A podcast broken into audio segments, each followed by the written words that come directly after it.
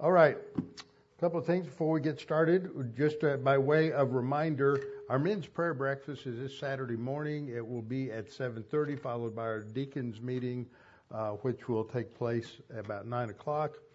And then um, next week, or next Sunday, the next day, we have our annual congregational meeting. Um, immediately following the morning worship service. So we'll give people time to get grab kids and everything, but it should not be a very long, but it will be an informative meeting. Uh, third, we have the uh, support for Israel and the Jewish Community Conference next week. I'll be speaking on Jewish evangelism on Tuesday night. Um, Olivier Melnick on um, anti-Semitism on Wednesday night, which will be extremely informative and eye-opening for everybody. Thursday night it will be Ambassador uh, Yoram Ettinger, and then Friday we have, uh, I think, over 40 people so far signed up to go to uh, Beth Yeshurun on Friday night. It's just really surprised. Uh, Rabbi Strauss is just overwhelmed. He did never expected that. So there'll be plenty of room for us. So that is um, that's all going going very good. The other thing that I wanted to inform everybody of is that I woke up this morning to a couple of pictures from Zambia. Uh, Charles uh, Musanda, who is a pastor there, who's been listening online for um, about 15 years, more than that, almost 18 years, and he um, is the one who translated the Promises book into Bemba, which is a one of the major tribal languages in uh, Zambia. And now he has had the opportunity to expand his ministry and travel around uh, Zambia. And he's meeting with pastors. And so here's a group of 40 pastors. He writes, uh, Good morning, keep us in your prayers. Started out first teaching program with 40 pastors. I put the booklet teachings into a PowerPoint, which is being used when teaching. Each pastor will then receive 20 copies of the booklet to take with them to their church. Thereafter, uh, we'll move to another location. The response is amazing. And see, he's going to these rural villages where they hardly even have scripture.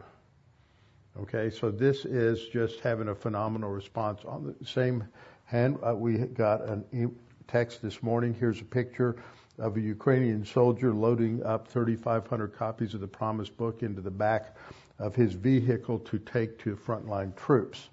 And Igor wrote, Let's pray that God will use those books to bring salvation for our soldiers.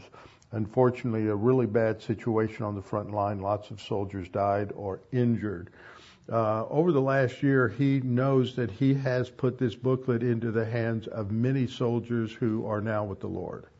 So this is a, an incredible ministry. And then it's also been translated into Swahili by Pastor Maurice in, um, in somewhere in Kenya. And pray for him because uh, the, the, everything got printed a week ago, but he couldn't pick it up because his mother had had a stroke, and so he had to go to wherever his parents live, but it's not close to where he lives. It's in another town somewhere and so he had to go there and spend a week. And there's just his he's got six siblings, and they do not uh, participate in taking care of the parents. He's the oldest. So be in prayer for those things. So let's bow our heads together. We'll have a few moments of silent prayer before we get started, so we can make sure we're in right relationship with the Lord, and then I'll open in prayer.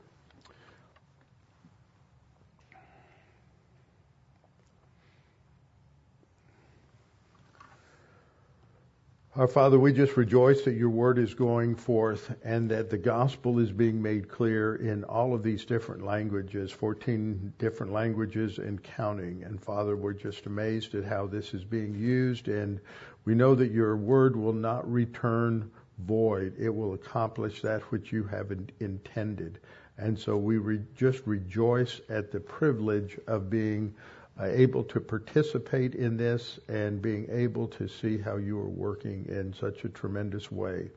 Father, we do pray for the Smolyar family as they face difficult decisions with many changes taking place in Ukraine and the desire to get out. And we pray that uh, we can find a way to get them out and to provide for them to come to the U.S. And that is a tremendous need. And so, Father, as we explore these things, we need wisdom and knowledge, and um, we know that you will make our pl- our paths straight as we trust in you. Now, Father, as we continue our study in this Interlock program, we're thankful for uh, Amos and Jen who have done all of this magnificent work and put this together, and for the way it is enriching many people uh, beyond anything we can we can imagine right now giving them a tremendous ministry worldwide. So thankful for that. And we pray all these things in Christ's name. Amen. I was texting with Amos last night. They they are in Singapore and they have a new group that they have started and there are there's at least one unbeliever in the group. There is a man of mixed ethnicity and he's part of it's Jewish, part of it's two or three other things, and uh, and some of the people ha- coming from strange religious backgrounds, and so it's one of the, he said it's one of the most challenging groups they've had to deal with, and it's they there's very little solid biblical information that people have, so it's quite a challenge. So be in prayer for them.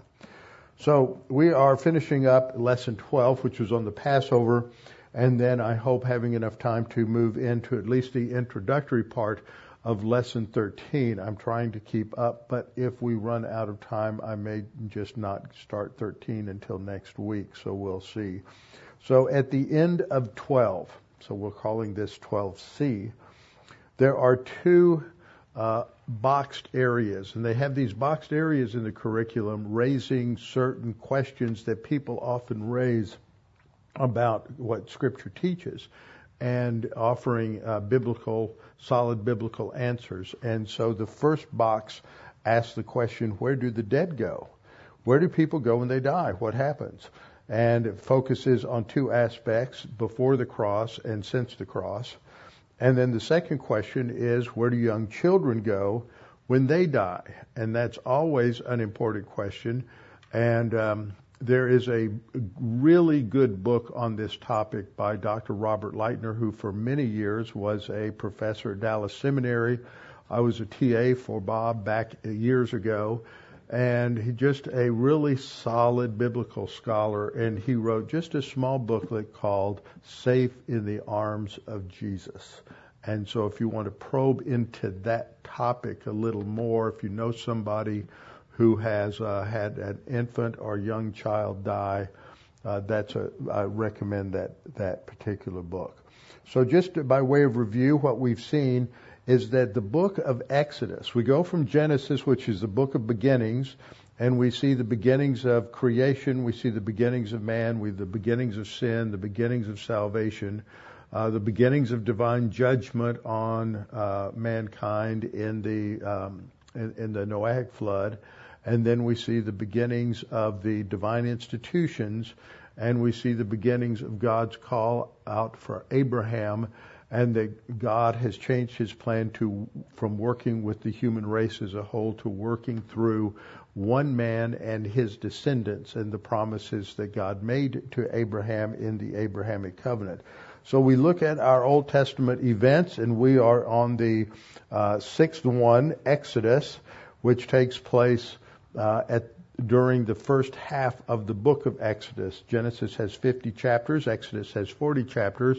The first 19 chapters of Genesis deal with their uh, deliverance from slavery in Egypt, and then the rest of the book deals with the giving of the Mosaic law to the God's people, uh, the Jewish people. So that I'm not going to take the time uh, to go through the timeline uh, tonight. There are five lessons that we learned from the flood, and these same five lessons are paralleled every time there's there's judgment, and they're uh, they are repeated in the uh, in the Exodus event. The first is grace before judgment.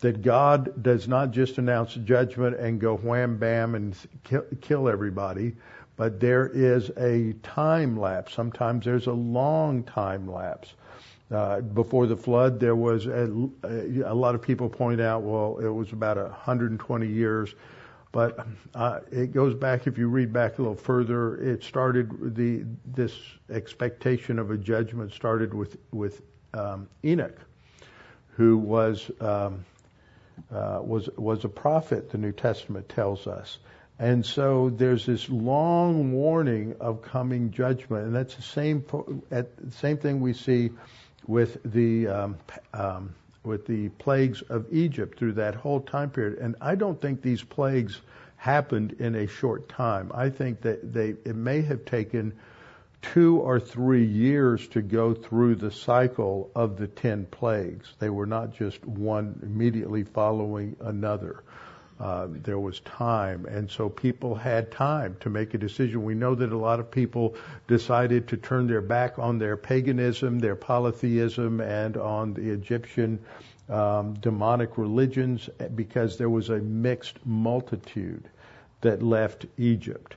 And that means that there were uh, many Egyptians and probably other slaves who left with the Jews as they left. So there's grace before judgment. Then second, there's an issue of whom to save, whom to judge. What's the deciding point? And in every case, it's always faith in God's word, faith in God's promise. Uh, with the um, uh, with the ark, those who were saved were the ones who followed God's instructions and got on the ark. There was only one way to be saved, and then everyone else would be judged. Third, there was only one way of salvation. There's always only one way of salvation, and that's what God uh, reveals. Uh, fourth, man and nature are impacted in divine judgment. And divine judgment comes as a result of human sin. And so the greatest ecological disasters in human history took place as a result of human sin. Took place first at the Garden of Eden, second in the uh, Noahic worldwide flood, and another was during the time of the of, of the Exodus, the, the ten plagues. Uh, and fifth, how to be saved. It is always by faith, by faith alone in God's promise. So these same five lessons are repeated from the flood and repeated in the Passover. Last time we went through those five lessons. We talked about then at the end, blood atonement, and then our response is always to the Word of God. That's the most important thing. We need to know that God has spoken to us and that He has revealed His plan and His purposes. He has made it very clear that we have our lifetime, that is our time of grace before judgment. And the writer of Hebrews said, It is appointed unto men once to die, and after this, the judgment. And the only way to avoid the judgment is to trust in Jesus Christ as your Savior. So then we did not finish what we will begin with tonight. Where do people go when they die? That's the question. And how did that play itself out in the Old Testament and during, before the cross? And how is it played out uh, in the New Testament? So just by way of a little more review, Jesus saves by way of blood atonement. We saw that represented in the blood that was uh, uh, splattered onto the doorposts of the homes, and uh, it represents life. And so, what is pictured there, uh, I'll get into this more as we go forward, but there's been uh, uh some historical confusion. You will read in the material that the uh, present uh, the idea of atonement as covering. And there's basically uh, two words that are spelled alike and pronounced the same. One is, and the word is kafar, K-P, it's a soft P, P-H-R, and it's used to describe the, the, uh, what Noah did in putting some sort of pitch uh, onto the ark to make it waterproof. And then the word is also used in relation to atonement. And the English word, we've gone through this many times, the English word atonement is a made up word. It's at one meant. Just break it down into the three syllables. And they just made it up to try to capture what this word meant. And often it was understood as a covering. but it is a different word. We have words like that in English that um, homonyms and homophones, and uh, uh, sometimes we have homographs. And a homograph is a word, graph meaning writing. They are written the same, but they're actually pronounced differently, and they are, they have different meanings. And so that's what we have here. You look in uh, more contemporary 20th century Hebrew lexicons, they will have uh, kafar 1, and then they'll have a second entry, kafar 2. And in kafar 2, if you examine the data, that it often has the idea, you'll read the theological term expiation, which has to do with cleansing or purification. And often, but not always, often it is translated into the Greek at, with the word katharizo, which is the Greek word for cleansing or purification. You know, when you cauterize a wound, that English word cauterize comes from the Greek word katharizo. And so the blood isn't a covering for sin. The blood is a picture of that which is necessary to purify us uh, from our sin. So this next slide we have Romans 3, 623 rather, that the wages of sin is death. Death is the consequence of human sin. And that without the shedding of blood, which is a metaphor for death, because the penalty for sin was death. And so uh, that uh, we must die, and that would be an eternal separation from God unless a payment is made for us. And that the sacrifices in the Old Testament were temporary it's not possible that the blood of bulls and goats can take away sin. So in this picture, we have what we learned in the Passover. Uh, the firstborn was under a death sentence, just like every human being is born under a death sentence. But the firstborn will not die if the uh, proper sacrifice, a lamb without spot or blemish, which pictures the Messiah who would be without sin. And the lamb would be sacrificed and the blood would be applied to the doorpost. And that is a picture of what happens at our salvation. Christ dies in our place and through his death we have forgiveness. Forgiveness is a great message when we are witnessing to people. We have forgiveness for sin. We have cleansing for sin. God willingly, He wants to forgive us, but we have to do it His, His way. So either man dies for his own sin eternally or as a result of his own sin or a substitute dies. Man is born spiritually dead. As John 3:18 says he who has not believed is condemned already. We born we are born condemned under a life sentence in the lake of fire. So the issue is our response to the word of God. We either harden our heart like Pharaoh did and many others do, or we turn to the Lord. There's no neutral ground. And it is all comes from God's word. Uh, we'll just, I'll just cite Isaiah 55:11. God promises this. So shall my word be that goes forth from my mouth.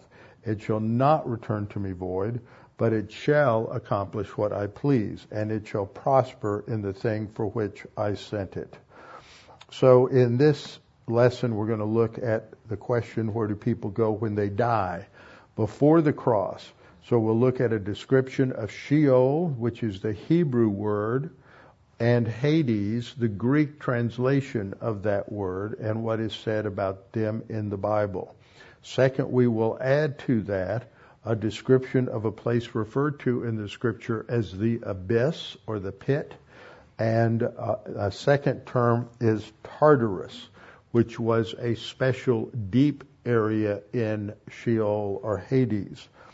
And then second, we'll address the question what happens at, to the dead at the time of the cross when Jesus died. And then third, where do the dead go today? Where do believers go when they die? What happens? And where, what about unbelievers? And then we'll come to the second question, which is where do babies or young children or those who are mentally incapacitated, uh, where do they go when they die? They're incapable of understanding the gospel, of reaching God consciousness and trusting in, in the Lord. Uh, and we'll look at this under the points mankind is sinful. We'll look at the first piece of biblical data in 2 Samuel 12:23, a second piece of biblical data, data in Romans 1:20, and then we'll put the information together. The bottom line is we have in the, in the end we have to trust God. Shall not the judge of all the earth do right? That was a question that Abraham asked. God is omniscient. He knows all the facts. God is uh, perfect in his righteousness, perfect in his justice, and he will always do the right thing. So, first of all, defining terms. Sheol is the Old Testament Hebrew word for the place of the dead.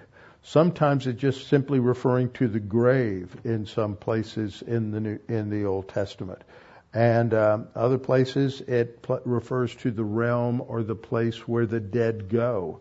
And um, sometimes it just refers to the depths, this kind of general sense. That's how it's translated. And there are several verses there that reference this Genesis 37, 35, and 44, 29. 37, 35, and 44, 29. Psalm 9, 17, Psalm 16, 10, Psalm 88, 3, 89, 48, 139, 8, Proverbs 9, 18, Isaiah 5, 15, and 14, 9, and Habakkuk 2, 5. Hades is the New Testament Greek word for the place of the dead. Both Sheol and Hades refer to the same place. It's where the dead go after death. In the Old Testament, believer and unbeliever both went to Sheol. Sheol is not equivalent to hell. Actually, hell is a bad word to use. Hell it comes out of Norse mythology. Okay, and we get into some real confusion. A lot of times it's used to reference Gehenna. And I've done lengthy studies on Gehenna. Gehenna was a place where the Jews at the time of the, or prior to the Babylonian defeat and destruction, uh, would sacrifice, immolate, burn alive their infants in the arms of Molech in the valley of Gehenna.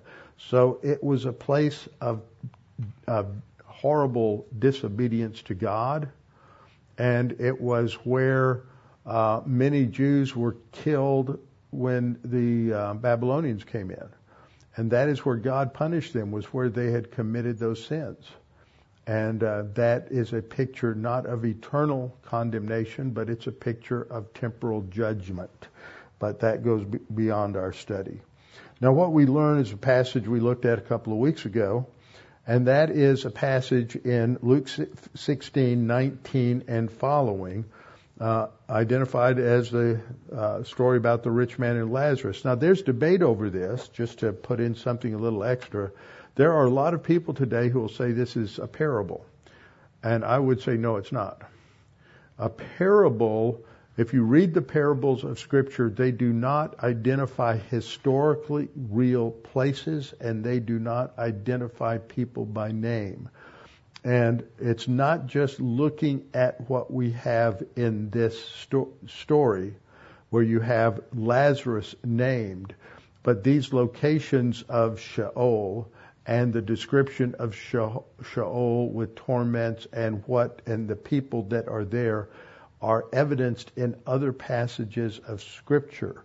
So I believe that it is talking about a real place, a real location, which is where uh, people went uh, when they died. So we're told about this rich man. He's left unnamed. And he dressed well, clothed in purple and fine linen, fared sumptuously every day. But there was a beggar, homeless guy, sitting outside his front gate, full of sores, who was begging. And he wanted to be fed with the crumbs which fell from the rich man's table. The dogs came and licked his sore. It's not a pleasant picture. So it was that the beggar died and was carried by the angels to Abraham's bosom. I think this is a fantastic statement uh, because God sends his angels for us at the point of death. And he's taken to a place called Abraham's bosom. The rich man also died and was buried. And being in torments in Hades. So we know that the rich man goes to Hades, and it is a place of torments. Well, that tells me that there is some sort of interim body, temporary interim body that not only unbelievers have, but that believers have. And it is an, a, a body that is indestructible. And his is a body that can feel pain. And so it is described as a place of torments in Hades. Now he lifts up his eyes and he looks and he sees in the distance Father Abraham. And he sees Lazarus with him. So Lazarus is in a different location. He's not in torments. He is with Abraham, the father of the Jewish people, who was justified by faith alone. So we see that there are three basic areas as we read through the story. There's the area of Abraham's bosom, which is where Abraham and Lazarus are located. There is the, on the far right, there is the place of torment. This is where the rich man is in torments. And in between there is a, the King James called it a great gulf fixed. There is an impassable chasm between them. Luke 16:24 the rich man cries out and says Father Abraham have mercy on me and send Lazarus that he may dip the tip of his finger notice there's got to be some sort of immaterial body because he has a finger and it has a fingertip. And he can dip it into the water in order to cool my tongue. So the rich man has a tongue. He has a body of some sort to feel the torments and it's obviously fiery because he says, I am tormented in this flame. So we can, we can deduce from this that there is some sort of interim body for both um, the Old Testament saint and for the Old Testament unbeliever. But Abraham says, son, remember that in your lifetime you received good things and likewise at Lazarus evil things but now he is comforted and you are tormented. And besides all this, between us and you, there is this great gulf fixed, this great chasm, so that those who want to pass from here to there cannot, nor can those from there pass to us. I don't think too many people would want to go in the one way direction. Verse 27 says, Then he said, I beg you therefore, Father, that you would send him to my father's house. Okay, well, if he can't come to me, let him be raised from the dead so that he can go warn my brothers.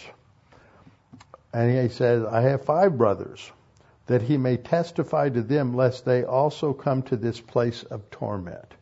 Now, the next verse is one of the most important verses on this whole question of what about the lost, what about those who never, uh, never heard, what about the heathen, all of those kinds of questions that have always been asked. Abraham said, They have Moses and the prophets. Let them hear them. God has given us sufficient witness and sufficient information for salvation. They're right there. It's available. That's what Abraham is saying. And if they don't listen to them, it doesn't matter what miracles happen. They won't believe, even if a man comes back from the dead.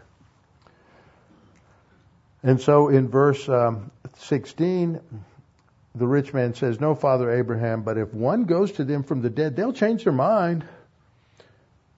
But he, that is Abraham, said to him, If they do not hear Moses and the prophets, neither will they be persuaded though one rise from the dead. That is really a profound statement. It says a lot about human, what the human makeup is in terms of the orientation of our volition. That when people have turned against whatever revelation God has given, they will then harden their heart like Pharaoh did. And no matter what any happens, they will not change their mind. They will not if they don't if they have Moses and the prophets, they've had a sufficient revelation. So what we also learn about this is that there's another part to uh, Sheol called Tartarus or the abyss or the bottomless pit. So this is a really interesting aspect of Isaiah 14. Often we go to Isaiah 14 just a little bit further down to talk about the fall of, of Satan or Lucifer. But this is prior to that. And it's in a section from chapter 13, 14, and 15 dealing with the prophecy by Isaiah of the fall of Babylon, of God's uh, future judgment on Babylon. Because Isaiah lived around 700 to 740 BC, and that's a good um, 150 years before Babylon rises to power and before Nebuchadnezzar will come to the throne and Nebuchadnezzar invades and defeats the, the, uh, uh, the kingdom of Judah three times, and it's the third time's the charm, and he destroys Jerusalem and the, and the temple. That's 150 years away. So now he is telling them what's going to happen to the king of Babylon. But that's not defined as a specific king. So it could have been any of them. And it may possibly be a reference to the future Antichrist because there's a resurrection of Babylon during the tribulation period. But that's another topic. So what Isaiah says is it shall come to pass in the day the Lord gives you rest from your sorrow. Now I think that makes it uh, eschatological because this idea of rest from their sorrow did not happen historically. That comes in the millennial kingdom when the when the king comes to rescue Israel from their uh, uh, from their oppressors, rescue them at the end of the tribulation. So I think that this is talking about something that happens at the end of the tribulation. When God, when the Lord will give you rest from your sorrow and from your fear and the hard bondage in which you were made to serve. That you will take up this proverb. Actually, it's more like a taunt, but the, the Hebrew word can cover both. It, it, it's a proverb, it's an accurate translation you will take up this proverb against the king of Babylon. So you're going to taunt him. You're going to be singing songs about where he is. And, and you're going to say how the oppressor has ceased and the golden city ceased. That would be Babylon. And there's that future resurrection of the city of Babylon during the tribulation period. The Lord has broken the staff of the wicked, the scepter of the rulers, he who struck the people in wrath with a continual stroke, he who ruled the nations in anger, is persecuted and no one hinders. The whole earth is at rest and quiet, and they break forth into singing. And then we read, Indeed, Isaiah says, the cypress trees rejoice over you and the cedars of Lebanon. Now, what is he saying there? Are the trees actually going to sing? No. What he is, Lebanon was known for its rich, dense cypress and cedar forests that provided the lumber for the building of the uh, of the um, uh, temple, and that's what they were known for. And and the cedars of Lebanon is almost proverbial. And so the cypress trees and the cedars of Lebanon represent the nation of Lebanon, which is just to the northwest of Israel. And when the Babylonians came down, they just decimated uh, Lebanon and and that area of Syria and the area of Syria. So he's, when he says this, it's just a figurative way of talking about those from Lebanon rejoice over you, saying, since you were cut down, no woodsman has come against us. In other words, since the, the king of Babylon is destroyed, there's no more armies to destroy us, to annihilate us. And then they say in verse 9, hell, in the Hebrew, that's bad translations in the, in the King James. It's Sheol in the Hebrew. Sheol from beneath is excited about you to meet you at your coming. So the people in Sheol are excited. Look who's coming. This great leader, this evil leader, even he has fallen.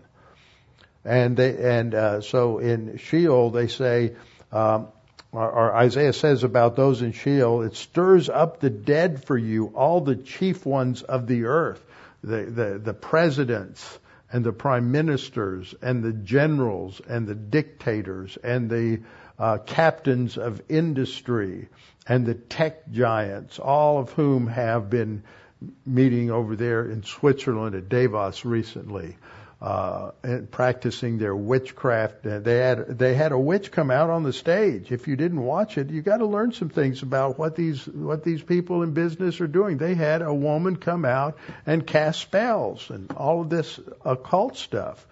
Uh, so all the chief ones of the earth it has raised up from their thrones all the kings of the nations.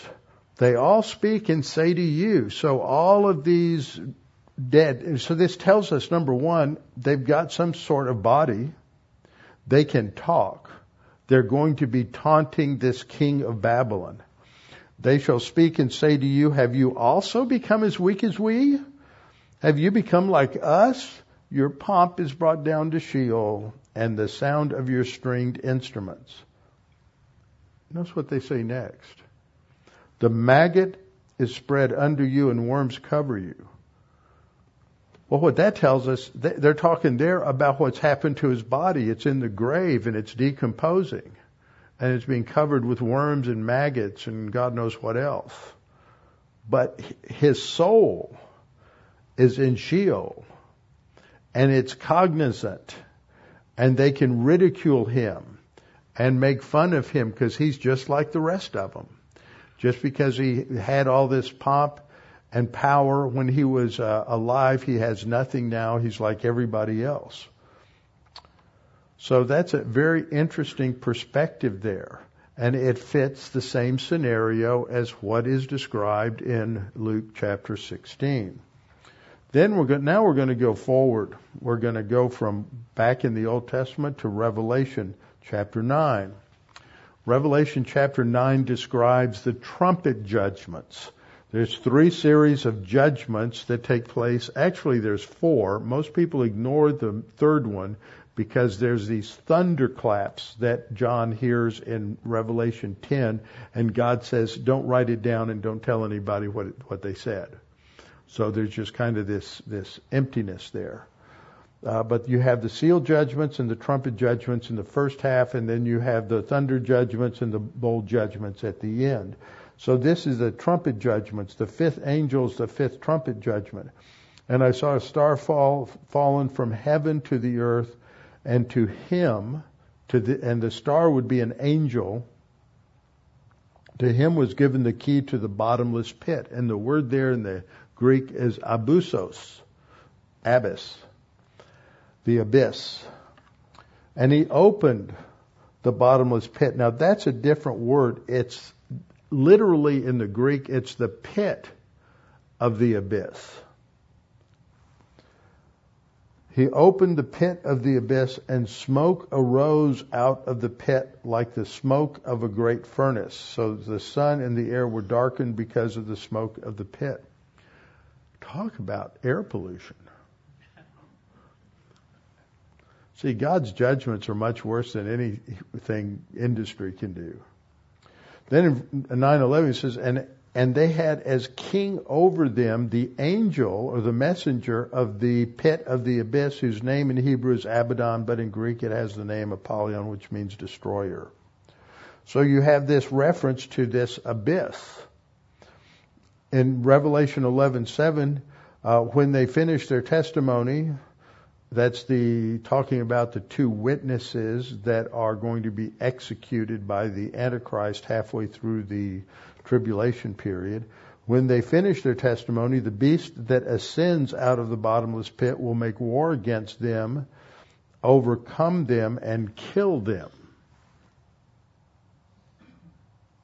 Now, what's interesting is when you get into Luke 8, Jesus is, comes on the, this uh, demon possessed man, and when the demon possessed man comes up to Jesus, the demons, the demons that indwell him fall, cause him to fall down in a worshipful stance, bowing down before Jesus. And they cry out, What have I to do with you, Jesus, Son of the Most High God? I beg you, do not torment me. So they can be, what are they talking about? Notice that word torment. And then the next verse says, For he had commanded the unclean spirit to come out of the man, for it had often seized him, and he was kept under guard. He was, they would bind him with chains and and uh, and shackles, and he would break them. Uh, the demon gave him supernatural strength. And then Jesus addressed him and said, "What's your name?" And he said, "My name is Legion," which is uh, would indicate two or three thousand demons were indwelling this one man. And then they begged Jesus that he would not command them to go into the abyss. Isn't that interesting? The deepest part of Sheol. And 2 Peter 2 4, for if God did not spare the angels who sinned, and that would refer to the sons of God who took on human flesh and intermarried with human women in Genesis 6, but cast them down to Tartarus and delivered them into chains of darkness. So they're these uh, sinful angels who left their first estate as as Jude describes it, and they are now in this place of Tartarus, uh, reserved for judgment. So this is what happened before Christ: is you have these three areas. So what happened at the time of the cross? Well, in Luke twenty three forty three Luke tells us that one of the, on each side of Jesus, there was a man being crucified, there were thieves, and one of them had turned to Jesus and say, Lord, remember me today in your kingdom. Which is, you know, he's not praying the sinner's prayer. And he's still saved. How does that happen?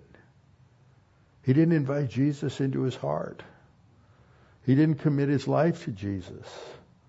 He just said to Jesus, remember me today when you come into your kingdom. And what he's saying, what, that's an expression of, he understands who Jesus is. He called him Lord and, and recognizes that he knows who Jesus is and he knows that, and he's trusting in him to remember him. So, so he's expressing his faith in Christ that way. And Jesus said to him, Assuredly I say to you, today you will be with me in paradise. So paradise was another term for um, for Abraham's bosom, where the Old Testament saints went. Now we're told in 1 Peter 3:18 that Christ also suffered once for sins, the just for the unjust, that he might bring us to God, being put to death in the flesh but made alive in the spirit by whom also he went and announced judgment to the spirits in prison. So they would be those who were in, in Tartarus.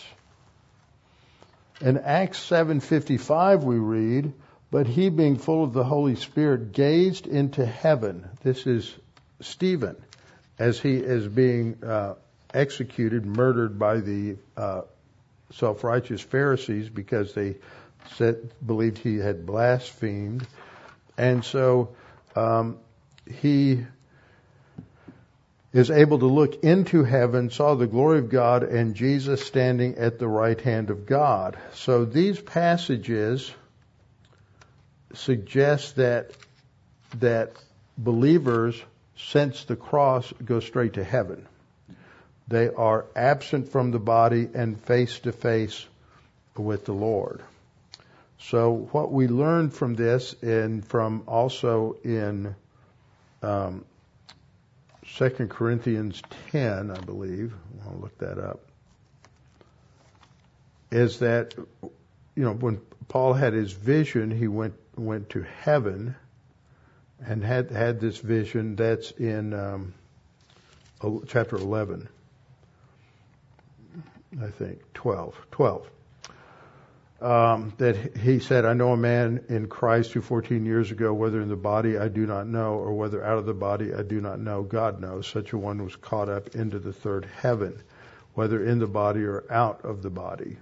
So he's going there, and then um, that is where paradise is. Paradise was transferred from earth, I mean, from wherever it was in the Old Testament to heaven after the cross. And then in 2 Corinthians 5, uh, we read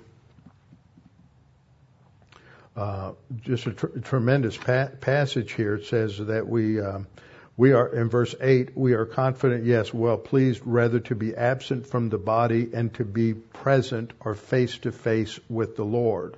So at the instant of our physical death, we are absent from the body and we are face to face with the Lord. So that when believers die, we go to heaven directly. We are not in our resurrection body yet. We do not get our resurrection body until the rapture. But we have some sort of interim body, just as I pointed out in the things I saw in Isaiah 14 and in Luke 16. There's some sort of interim body.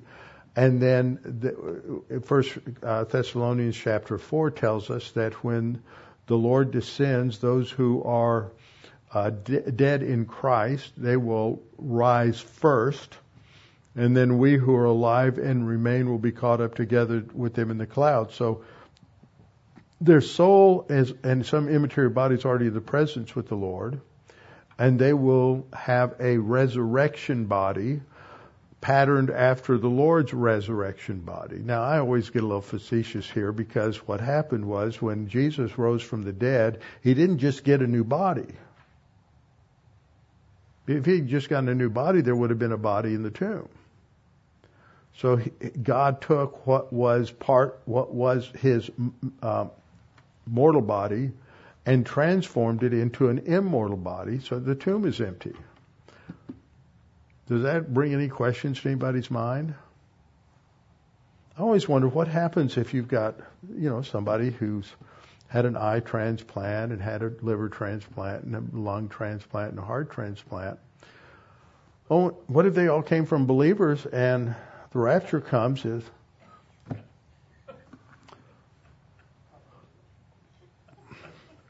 you could think about it. Maybe it'll help you go to sleep tonight. Get a little chuckle. So when we die, we go to heaven. And then at the rapture, we get our resurrection body. So when unbelievers die now, they go to a place of torment uh, to await the great white throne judgment. This we see in Revelation 20 verses 11 and 12. John sees this vision. Then I saw, and this is at the end of the millennium, after the Gog and Magog revolution against God, when God rains down fire and brimstone and destroys all of the unbelievers. Then I saw a great white throne and him who sat on it, from whose face the earth and the heaven fled away and there was found no place for them. They can't hide. And I saw the dead, small and great, standing before God. And the books were open. Notice plural. There's record keepers in heaven recording everyone's works. Now that's, that, that doesn't separate, distinguish between good works and bad works. It just says works, all of them. All, every, everything you've done if you're an unbeliever. Everything you've done, the good things, the nice things, the sweet things, the nasty things, the sinful things, everything's right there. It's all been recorded. And that's what's in those books. And another book is open, and that's the book of life. And if you've trusted in Christ, your name's in the book of, book of life and the dead are judged according to their works. Now, there's different ways people have explained this, and they've tried to break it down into good works and bad. It just works. It's going to pile up everything the unbeliever did, and it's got to be, it's got to equal perfect righteousness. So, the standards here, and the best person, most moral person on all of history is going to have his works piled up and they're only going to be about this high. And it doesn't measure up. See, they, they're trying to earn their way to heaven and at the great white throne they're going to say, see, I would have given you perfect righteousness, but you tried to do it on your own. See how far you fall short? You're out of here. That's what we picture here. Here's the great white throne judgment. And all the people are going to, the unbelievers are going to appear. Only unbelievers appear at the great white throne judgment. Church age believers have already been raptured and given their resurrection bodies and will reign during the millennial kingdom. Old Testament saints are resurrected at the end of the tribulation and tribulation saints are resurrected and given their resurrection bodies at the end of the tribulation. And I don't think any believers, it doesn't mention what happens to believers who, who die during the millennium because that, according to the Old Testament, is an extremely rare thing, probably doesn't happen. So you have the book of life on the one hand, and your name's not there. So let's look at the book of, of works. Well, you don't have enough there. So what happens? Verse 13 says that the sea gave up the dead who were in it, and death and Hades delivered up the dead who were in them, and they were judged each one according to his works. Then death and Hades were cast into the lake of fire. This is the second death. So everyone who was in death and Hades, that's all unbelievers, are the ones who are now cast into the lake of fire. So you don't go to the lake of fire until after the great white throne judgment. And anyone not found written in the book of life was cast into the lake of fire. So Sheol and Hades gives up their dead. And then after the evaluation, they go to the lake of fire. The book of life. How do you get your name there? John 3:15 whoever believes in him should not perish but have eternal life. John 3:16 For God loved the world in this way that he gave his only begotten son that whoever believes in him should not perish but have everlasting life. He who believes in the son has everlasting life and he who does not believe the son shall not see life but the wrath of God abides on him.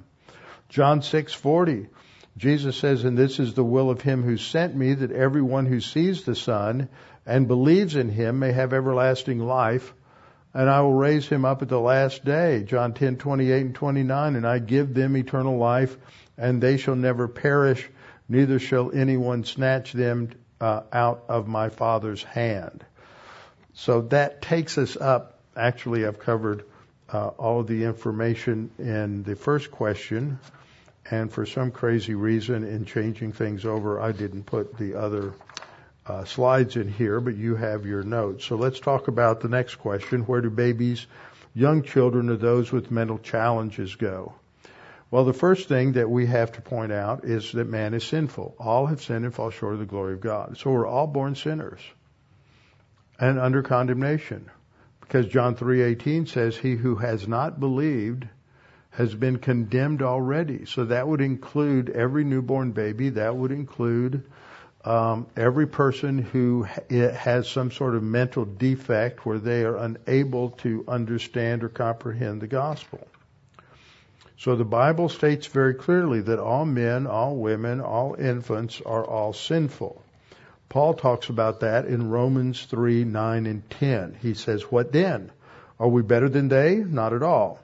For we have previously charged both Jews and Greeks that they are all under sin. As it is written, there is none righteous, no, not one.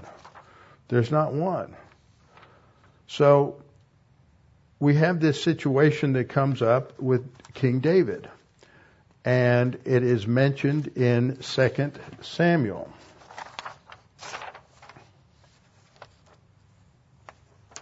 It's mentioned in um, in 2 Samuel, and David mentions it again in Psalm 51. He talks about infants and iniquity. In Psalm 51:5, he says, Behold, I was brought forth in iniquity, and in sin my mother conceived me. Now, some people have some odd views on that. And what that means is that he was born a sinner. The, in the notes, it has, uses the New Living Translation, which says, for I was born a sinner. That's an interpretation. That's not what the text says, but it's an accurate interpretation from the moment my mother conceived me that we are corrupt. And then in Psalm 139:13, David prayed, "For you formed my inward parts; you covered me in my mother's womb." So that's the first part of biblical data that we have that we're born sinners, that, that from conception we are a fallen, corrupt creature. But when David was mourning the loss of the baby that uh, Bathsheba gave birth to as a result of their adulterous affair, David says in 2 Samuel 12:23, when he is told, he says, "But now he is dead." Why should I fast? He had been fasting for a week and praying that God would give him the, give the life to the infant. And he says, "Can I bring him back again?" And the answer would be no. I shall go to him. See, where would where would David go when he dies? He would go to um, he would go to Abraham's bosom. He would go to paradise. He said, "I will go to him, but he shall not return to me." Now, some people you may hear will say, "All the, David doesn't know that much." I think David knew a whole lot more than he was allowed to record and we have evidence where where David Daniel was told not to record things that God revealed to him. John in Revelation was told things that he was not allowed to to write down. I think a lot of the Old Testament prophets and David knew a whole lot more than than um, what they were allowed to write down. And David is not just making a generic statement. Well, I'll go to the grave and rot, and I'll be with him. He's not saying that. He has a confidence here. It gives him hope I will go to him, but, but he can't come back to me. So David is trusting God that the, the infant will be saved. And so we also learn that uh, people are as as sinners that they have suppressed the truth of God. So people have no excuse uh, they uh, those who have had reached a state of volitional responsibility. And so the bottom line is that young children and people with uh, mental challenges have an excuse because they've never reached that point of accountability. Now we use this phrase, the age of accountability, and people think, well, when is that? Well, it's not a chronological point. It's different for everybody. If you are like like me or like I always go back. There was a uh, some friends of mine. They had a little girl named Ginger, and her mother taught two or three good news clubs every week, and she took Ginger with her. And every day at the end of teaching a class, her mother would um, uh, ask the kids, "Does anybody want to go to heaven when they die? Do they want to believe in Jesus?"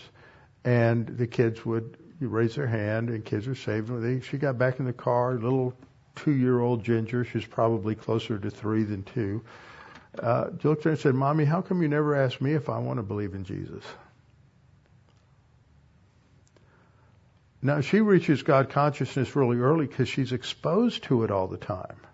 But if you're growing up in, in, in the in the rainforests of uh, the Congo or Kenya or Brazil, you may not hear anything about God or even think about anything related to God till you're in your adolescent years or even older.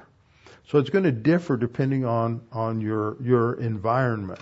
So whoever dies before they reach that point where they go, there's got to be a creator. Nah, forget it. Uh, that's the age of accountability when you can be withheld without excuse. And so these scriptures uh, clearly teach teach this concept of the age of accountability, and it's related in Romans one to God consciousness. That that God says that there in in Romans uh, one eighteen to twenty that God's invisible attributes are clearly seen through His creation, and so that's enough to hold them accountable. They'll be without excuse. But we have to trust in God, ultimately. God is righteous and God is just. Psalm 145:17 says the Lord is righteous in all his ways, gracious in all his works. So we know that God is absolutely righteous. He will always do the right thing. Right now we can, may not understand why God does certain things, because we have limited knowledge, and our knowledge is shaped often by our uh, some some sin shaped values. But when we are absent our sin nature, and we see things as they truly are, and God as He truly is, we will know that everything God did, there's no question about it. He did the right thing, and He was absolutely fair and just. So we can say with Abraham in Genesis 18:25, shall not the judge of all the earth do what is right? And so uh, we understand that God wants to save people. It's very clear. He he he wants to save people. He he waits a long time before he judges people and he gives people all the opportunity he can, and he has made salvation simple. You just have to believe in Christ. So he wants to save people. He is not inclined to judge, but he is forced to by people's uh, by people's rejection and their dis- disobedience. So that takes us through the end of uh, lesson 12. And next time we'll come back and wait and start with lesson 13 with um, talking about Mount Sinai and the law. All right? Father, thank you for this time we've had to look at these two questions that people ask all the time and kids will ask. And so we need to be prepared to answer these questions as kids get older. They ask questions about, well, what about people who never heard the gospel? What, how would God hold them accountable? Uh, what about uh, the babies who die? What, what, and you have the answers. They're all available in the scripture. So, Father, we trust in you and we know that you will do the right thing. Father, we thank you as we see this overview of the Old Testament. We see the patterns and we see how it leads directly to Jesus into the cross and a clear statement of salvation. And we thank you for that. In Christ's name, amen.